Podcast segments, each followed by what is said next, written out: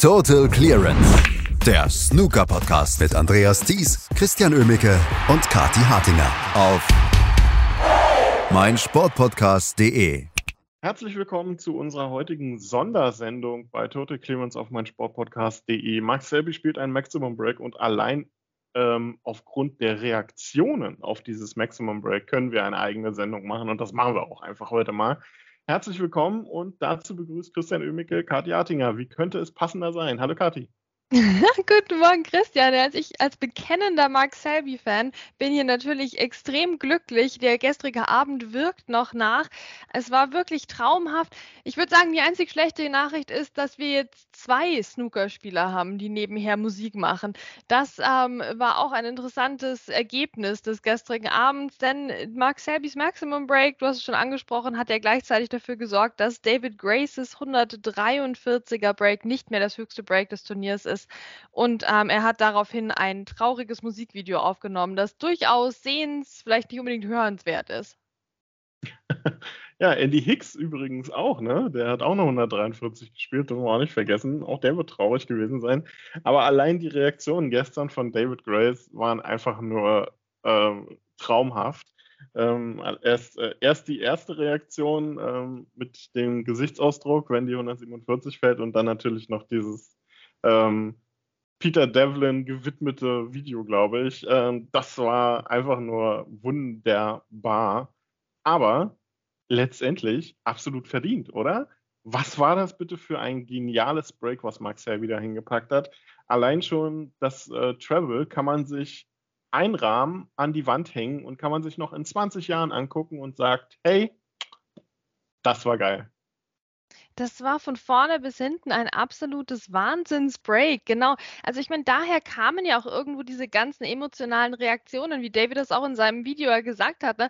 Also dann geht, geht auch noch das Treble rein. Also das, das gab es ja gar nicht, dass sowas funktioniert. Und bei Mark Selby hat es dann funktioniert. Ähm, das war fantastisch anzusehen. Aber ich muss auch sagen, so meine persönliche Maximum-Einblendung, ne? du hast ja gestern bei Twitter geschrieben, die kam bei Mark Selby erst extrem spät im Fernsehen. Fernsehen, die Einblendung. Bei mir persönlich jetzt auch, bin ich ganz ehrlich, weil ich dachte immer die ganze Zeit, ja, also das ist ein sehr schönes Break, Mensch, das macht echt Spaß hier von Mark Selby, aber ich hatte trotzdem irgendwie das Gefühl, das endet dann bei 80 oder vielleicht 90 Punkten, ähm, weil, weil ja doch das jetzt wirklich nicht ideal auf dem Tisch lag für ein Maximum Break. Es gibt ja durchaus Frames, wo man sich sagt, oh ja, das, das, liegt eigentlich ziemlich perfekt. Mensch, jetzt, jetzt probier das mal, ne? Aber das war jetzt gestern gar nicht mal unbedingt einer davon. Oder hast du schon bei der ersten roten hier die persönliche Einblendung vor den Augen gehabt? Nee, nicht unbedingt. Also ich meine, äh, was natürlich der Vorteil für Mark war, er musste sich nicht großartig um Splits kümmern. Ne? Das, äh, das hatten die beiden ja vorher erledigt, haben sich ja auch erstmal drei Fouls um die Ohren geballert jeweils. Ähm, das äh, war jetzt vielleicht nicht unbedingt von vornherein so darauf ausgelegt, aber dass es möglich ist, ich, äh, hat man eigentlich relativ schnell gesehen. Zumindest ähm, wusste man, hier, äh, hier wird nicht viel passieren im Sinne von, er wird viele andere Farben lochen. Dazu lag das einfach viel zu schön offen dann. Ähm, was er aber einfach auch so glänzend gemacht hat, war, es war ja nicht einfach, ähm, Klar, die Routen lagen offen, aber er hatte im Prinzip ja nur immer relativ schmalen Spielraum, in dem er die Weiße hinpacken konnte, um schwarz zu lochen überhaupt. Weil rundherum waren überall rote. Also allein dieses äh, das Stellungsspiel, was ihn da gestern auch ausgezeichnet hat, war einfach nur fantastisch. Und ähm, ich muss sagen, ich dachte zu dem Zeitpunkt, wo er sich dann, naja, so halb verstellt hat, äh, man kann es ja nicht mal nicht mal sagen, äh, er hat sich da großartig verstellt. Er hatte halt einen blöden Winkel auf die schwarze und musste dann auf die beiden roten, es waren noch vier übrig, ähm, auf die beiden roten unten an der Bande stellen. Und da bleibt die weiße unterhalb der einen roten liegen. Und ich dachte, okay, war ein schöner Versuch, war ein fantastisches Break. Und dann äh, hat Mark Selby, ich weiß nicht, äh, normalerweise überlegt man ja dann eine Weile. Ähm, vielleicht so 10, 15 Sekunden, um mal zu gucken, hm, scheiße, mein, Entschuldigung, mein Maximum-Versuch ist jetzt vorbei. Hm, was mache ich denn jetzt? Nein, Max Selby stellt sich hin, guckt sich das gefühlt zwei Sekunden an, ähm, legt los und haut dieses Treble da über, äh, über zwei Banden in die, in die Mitteltasche. Also ich dachte, das, das kann es nicht gegeben haben. Also das, äh, das war für mich ähm, schon jetzt der Shot des Turniers. Also wirklich wunderbar. Und ab da habe ich äh, keine Zweifel mehr gehabt, dass er das durchzieht. Wie ging es dir? Ja, ab da war es dann wirklich wie in so einem Märchen.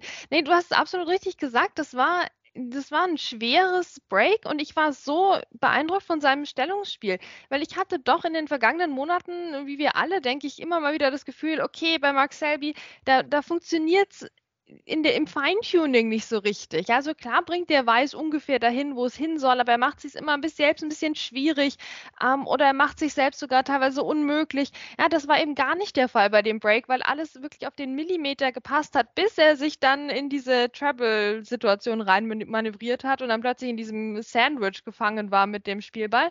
Aber ja, dann spielt ja dieses Treble. Ich meine, Mark Selby denkt ja wirklich auch gerne mal sechs Minuten über einen Stoß nach. Ne? Haben wir auch schon gesehen.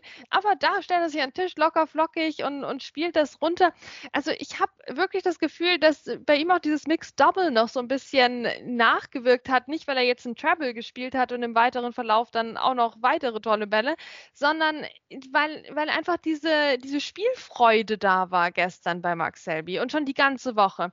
Ja, und da hatte ich das Gefühl, der, der steht da gerne wieder am Tisch und dem macht das Spaß. Und ja, dann versucht er das jetzt halt einfach mal. Denken wir mal nicht groß drüber nach. Das war ein, ein, sehr schöner Moment, finde ich, für Mark Selby und auch für seine Fans, dass er das so locker angegangen hat und dass das dann funktioniert hat. Also wie sowas überhaupt funktionieren kann, Christian. Ja gut, er hat diese Pool-Vergangenheit, wo sowas ja auch irgendwie wichtig ist und dazugehört. Aber komm, also das geht doch gar nicht. Und er, er hat es trotzdem gemacht. Ich äh, war wirklich am Staunen. Ne? Und dann, wie er dies, das Break dann noch durchgezogen durchgezogen hat. Ich finde, da lastet dann auch nochmal ein besonderer Druck einfach, dadurch, dass dieser spektakulärst mögliche Ball funktioniert hat. Na, wenn du dann irgendwie was vom Spot verschießt oder so, dann bei den Farben, das ist ja extra bitter, dann nochmal. Ja, aber nein, hat alles wunderbar funktioniert. Er hat das souverän durchgezogen und dann hatten wir echt einen Maximum Break gestern. Und ja, dann ging es los, oder? Da waren plötzlich wieder alle am Start. Ich dachte mir gestern äh, zeitweise über den Tag auch gar nicht viel los bei Twitter. Aber dann beim Maximum Break waren alle da und haben Mark Selby gefeiert. Ähm, und das ja auch zu Recht. Also man gönnt es ihm ja auf so vielen verschiedenen Ebenen. Ich muss ganz ehrlich sagen, jetzt den äh, Preis fürs höchste Break, ja, den, also den hätte ich gerne bei jemand anderem gesehen, aber äh, das macht ja auch nichts. Jetzt am Ende des Tages absolut verdientes Maximum Break. Und wie schön war das denn bitte? Aber es ist doch schön, wenn Steve Davis demnächst nicht nur Musik von Peter Devlin auflegen kann, sondern auch von David Grace. Hat ja auch was. Ähm, aber du hast es auch schon gesagt gerade, ähm, es war nicht nur das Maximum Break, was Mark Selby so beeindruckend gemacht hat oder so beeindruckend macht diese Woche. Ähm, man kann ihm ja nur wirklich nicht unterstellen, dass er hier Losglück hat bei diesem, ja, bei diesem Turnier mit freier Auslosung in jeder Runde. Nein, gleich der nächste Gegner, über den wir dann auch noch sprechen, ist wieder der letzte verbliebene Top 16-Spieler neben ihm. Ähm, er ist einfach präsent am Tisch, habe ich das Gefühl, diese Woche. Er ist da, er, er hat Spielfreude, er spielt munter, flüssig Breaks vom, äh, vom anderen Stern teilweise, nicht nur die 147. Ähm, ich meine, Jack Lisowski kann man gestern eigentlich nicht viel unterstellen, falsch gemacht zu haben in diesem Match. Es war einfach Mark Selby, der, ich weiß nicht, hat er einen Ball verschossen, zwei Bälle im gesamten Match und auch die, genau. gesamte, die gesamte Woche über. Einfach richtig, richtig stark. Also, wenn das ein Turniersieg wird am Ende für Mark Selby, war das einer äh, in brillanter Art und Weise durchmarschiert, vor allem so teilweise mit Ansage nach den Matches jetzt und verdient hat er den allemal nach dem Lauf, also und vor allem auch bei den Gegnern. Also wirklich be einfach beeindruckende Gesamtleistung. Ja klar, ich meine, jetzt nehmen wir fast zehn Minuten lang auf und du hast zum ersten Mal Jack Lesowski erwähnt, ne? weil es war einfach Mark Selbys Match gestern. Ja, also Jack Lesowski war am Tisch.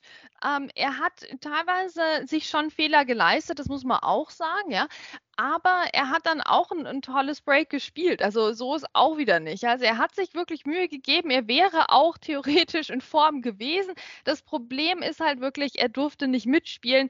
Ähm, von, ja, von einigen Chancen abgesehen. Also er hatte, es ist auch wieder falsch zu sagen, er durfte nicht mitspielen. Irgendwie, es, es stand so fest, dass Mark Selby das gewinnen würde. Ne? Also egal, was der Jack Lesowski gemacht hat, stand, es stand irgendwie fest, Mark Selby würde noch einen Weg finden, die Frames zu gewinnen. Ja, bis Jack Lesowski dann wirklich das 119er Break ausgepackt hat, äh, den Tisch komplett abgeräumt hat und dann war es auch gut. Ne? Und auch hier waren ein paar spektakuläre Bälle dabei.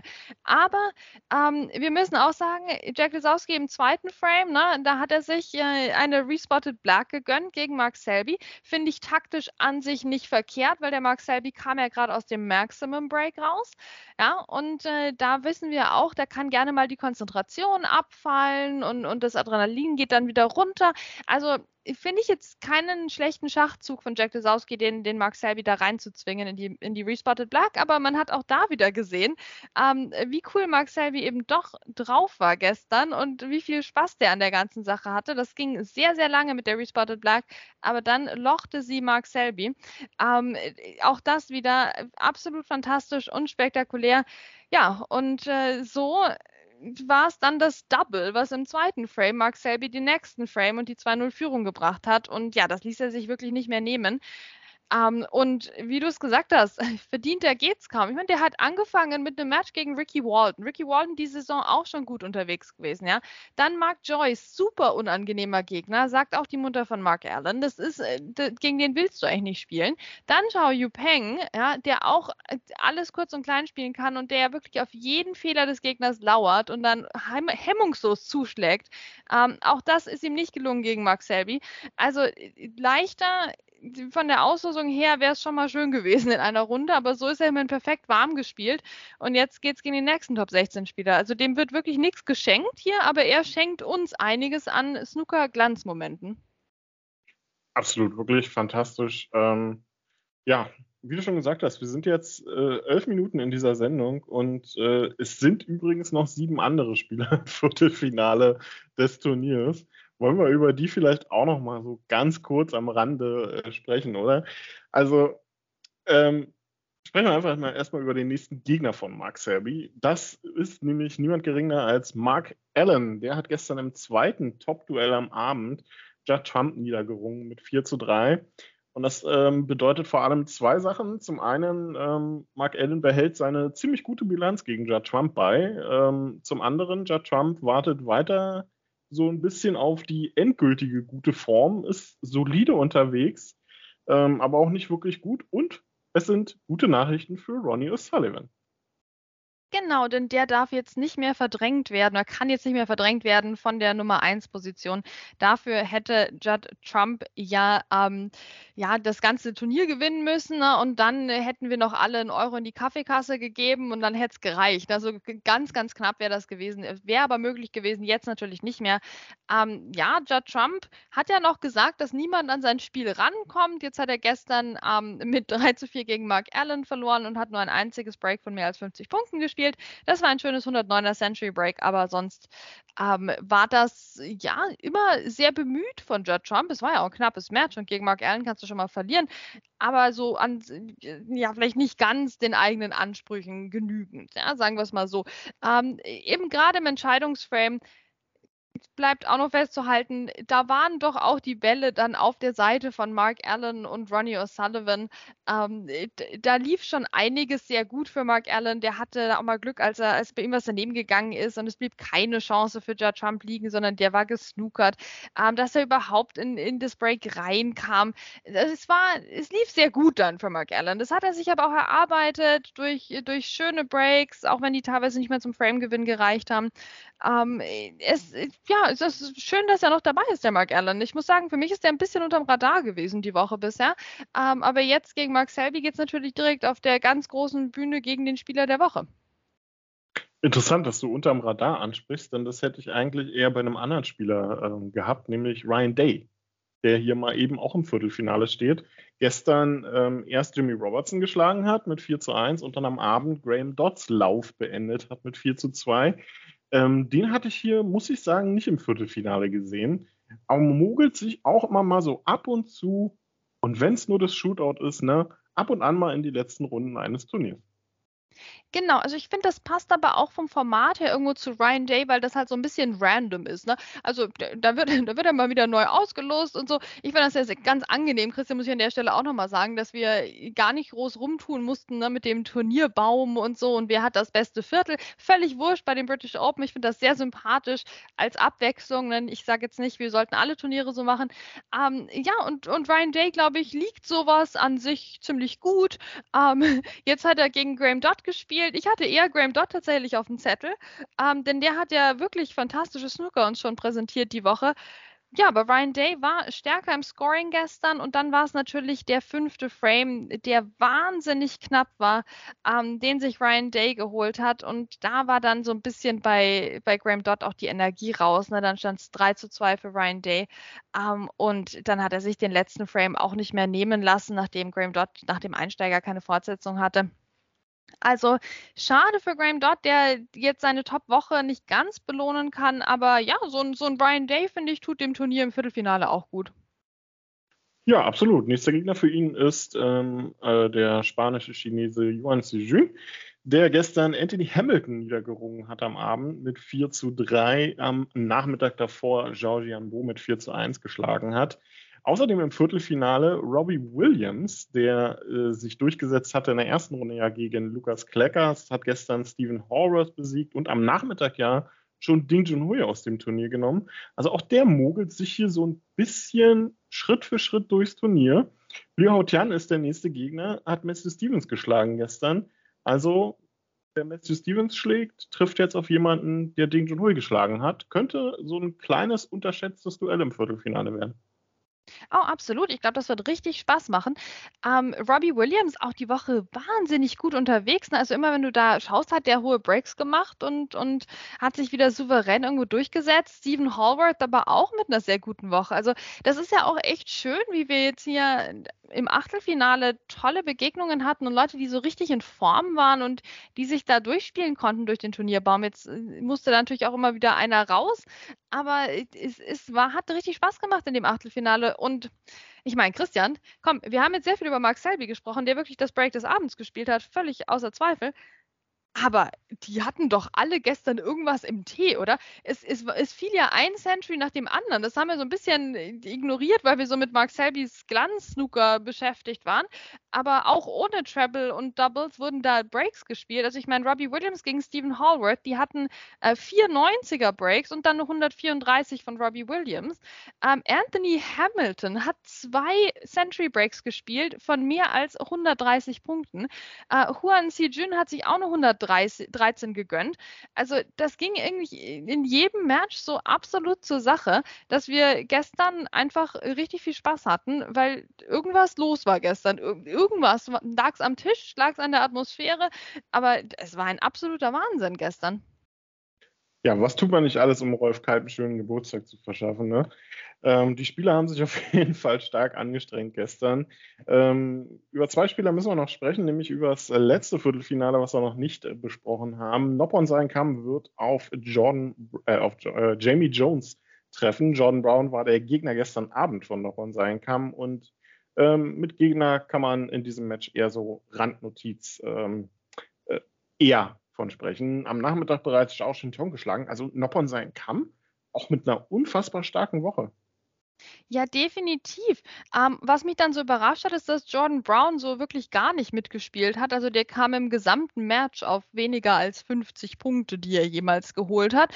Ähm, das war überraschend, weil Jordan Brown, und das war eigentlich bis zum Selby-Match mein Lieblingsmatch gestern tatsächlich, war Yan Ming Chao gegen Jordan Brown. Ähm, weil Jordan Brown einfach mit einer 134 Total Clearance anfing. Also bitte, was? Okay. Also, ne, der hat ja schon mal ein Weltranglistenturnier gewonnen. So ist ja nicht, aber ähm, trotzdem sieht man sowas von ihm selten. Dann äh, ging es im zweiten Frame super knapp zur Sache. Den hatte sich auch geholt. Yan Ming Chao dann mit dem Century Break. Yan Ming Chao später nochmal mit einem Century Break. Also, das war ein so unterhaltsames Match. Und wie dann im Entscheidungsframe der Jordan Brown die 82 gespielt hat, ähm, extremst cool. Also, das das hat richtig Spaß gemacht, das Match, auch von der, von der taktischen Seite her. Ähm, und ach, da waren auch einzelne Bälle dabei. Meine Güte, Jan Mingtao einmal lange rote gelocht und dann ähm, äh, den, äh, die Weiße mit so viel Q-Power da platziert, mit Stellung auf Schwarz. Also das hat er richtig in die Tasche reingehämmert und trotzdem äh, lief, Rot, äh, lief Weiß dann noch so weiter, exakt da, wo er sie hinhaben wollte und dann stoppte die so von 100 km/h auf 0 in, in, in 0,1 Millisekunde. Also das war absolut beeindruckender Ball von Yaming Tao. Da dachte ich mir echt, meine, Güte, das wird der Ball des Tages, wurde es dann nicht. Ah, aber es wurde auch nicht das Match des Tages für Yan Ming Chao, denn er hat ja verloren trotzdem. Ähm, aber das war extrem sehenswert und ich glaube, das spricht auch wirklich für die Qualität bei den British Open. Wir haben so viele Matches, über die wir reden können und wir haben einen tollen Nob und sein Kamm, der jetzt dann den Jordan Brown wieder aus dem Weg geräumt hat. Also das ist eigentlich fast gut, dass wir keine richtige Vorschau machen können, ja, weil das ist, ist auch wirklich tagesformabhängig. Wer da irgendwie den besseren Lauf am Tisch ähm, erwischt, der scheint sich irgendwie in so einen Rausch reinzuspielen und das macht als Snooker-Fan natürlich extrem viel Spaß, ne? Das macht es definitiv. Ähm, Jamie Jones ist der nächste Gegner für Noppern sein Kamm. Der hat am Abend Ben Woolaston geschlagen mit 4 zu 2. Auch das war ein richtig starkes Match. Ben Woolastons Mini-Comeback kam da ein bisschen zu spät, lag er 0-2 und 1-3 hinten. Ähm, schade, dass sich Woolaston das am Ende, äh, dass, dass, er das am Ende nicht krönen konnte. Die 54 im sechsten Frame war da auch nicht ausreichend. Auch Jamie Jones mit einer 139. Also du hast recht, die, die Total Clearances, die liefen gestern. Ja, also das war ein absolutes Schmankerl. Ne? Äh, ben Wollaston auch wieder jemand, der sich jetzt die Woche nicht ganz vergolden konnte, aber die Zeichen stehen wieder auf Aufstieg. Ne? Er hat ja auch sehr offen darüber gesprochen, dass er an am ähm, Chronic Fatigue Syndrome leidet und ähm, dass, dass er echt schwere Zeiten hinter sich hat, wie wir, glaube ich, alle gemerkt haben. Ne? Wann haben wir letzte Saison über Ben Wollaston gesprochen? Eigentlich gar nicht. Ne? Höchstens so als Randnotiz eben Erstrundenniederlage, zweite Runde Niederlage. Ähm, das war äh, nicht gut von ihm. Ja? Und jetzt, jetzt weiß die Öffentlichkeit auch, woran das äh, größtenteils gelegen haben wird. Also schön, dass er überhaupt so weit gekommen ist. Aber ja, gegen Jamie Jones kam das Comeback dann jeweils ein bisschen zu spät. Ähm, das hat er nicht ideal gespielt. Aber gut, Jamie Jones ist auch ein, ein schwerer Gegner. Ähm, und das das wird auch für Noppon sein Kam dann heute wieder schwer. Also da kann jetzt wieder auch passieren, dass, dass uns vielleicht der Noppon mit 0 zu 4 rausfliegt. Ja? Also das ist wirklich extrem spannend, was hier alles drin ist. Und ähm, ja, diese Auslosung, ich weiß nicht, Christian, um noch mal was anderes reinzubringen hier. Ich finde fast, die Auslosung passiert ein bisschen früh. Ich hätte eigentlich auch Lust drauf, dass die heute alle zum Viertelfinale antreten und noch gar nicht wissen, gegen wen sie spielen. Ja? Also das, ich finde, die, die könnte man noch später auslosen, die Matches, weil die sind ja eh alle vor Ort. Das ist ja im Grunde wurscht. Da muss ja keiner anreisen. Ähm, und, und dann hätte das noch mehr Charme, weil es war ja doch jetzt oft mal so, dass wir schon wussten, okay, der Sieger aus dem Match spielt gegen XY. Ja? Also das ist mir eigentlich zu früh. Eigentlich finde ich, sollte aus, erst ausgelost werden, wenn, wenn wirklich alle Matches der letzten Runde vorbei sind, ähm, dass noch mehr dieses Überraschungsmoment dabei ist. Ja? Aber ansonsten bin ich sehr zufrieden mit dem British Open, auch mit der Anpassung vom Format. Definitiv ja. Also das, äh, es geht in die richtige Richtung. Heute dann auch längeres Format. Heute spielen wir Best of Nine im Viertelfinale. Ja, ob jetzt später ausgelost wird oder nicht, ich weiß es nicht. Ähm, Max Selbis Reaktion war zumindest dann auch sehr witzig auf die Auslosung dass er direkt wieder Mark Allen oder Judd Trump bekommt. Zu dem Zeitpunkt stand ja noch nicht fest, dass es Mark Allen wird. Ähm, wäre dann so ein bisschen Shootout 2.0 tatsächlich, wenn man es direkt vor den Matches auslosen würde. Weiß nicht, ob man das möchte. Ich finde es eigentlich so, so wie das Turnier jetzt äh, diesem Jahr läuft, eigentlich ganz gut. Was äh, ich merkwürdig finde, ist, dass man Mark Selby gegen Mark Allen als Top-Match gleich mal direkt auf 14 Uhr gepackt hat, ähm, statt in die Abendsession. Aber okay, ähm, am Nachmittag also Mark Selby gegen Mark Allen, Robbie Williams gegen Lü Hautian und am Abend gibt es dann Noppon Kam gegen Jamie Jones und Ryan Day gegen Yuan Jun. Ein unglaublich interessantes Viertelfinal-Line-Up.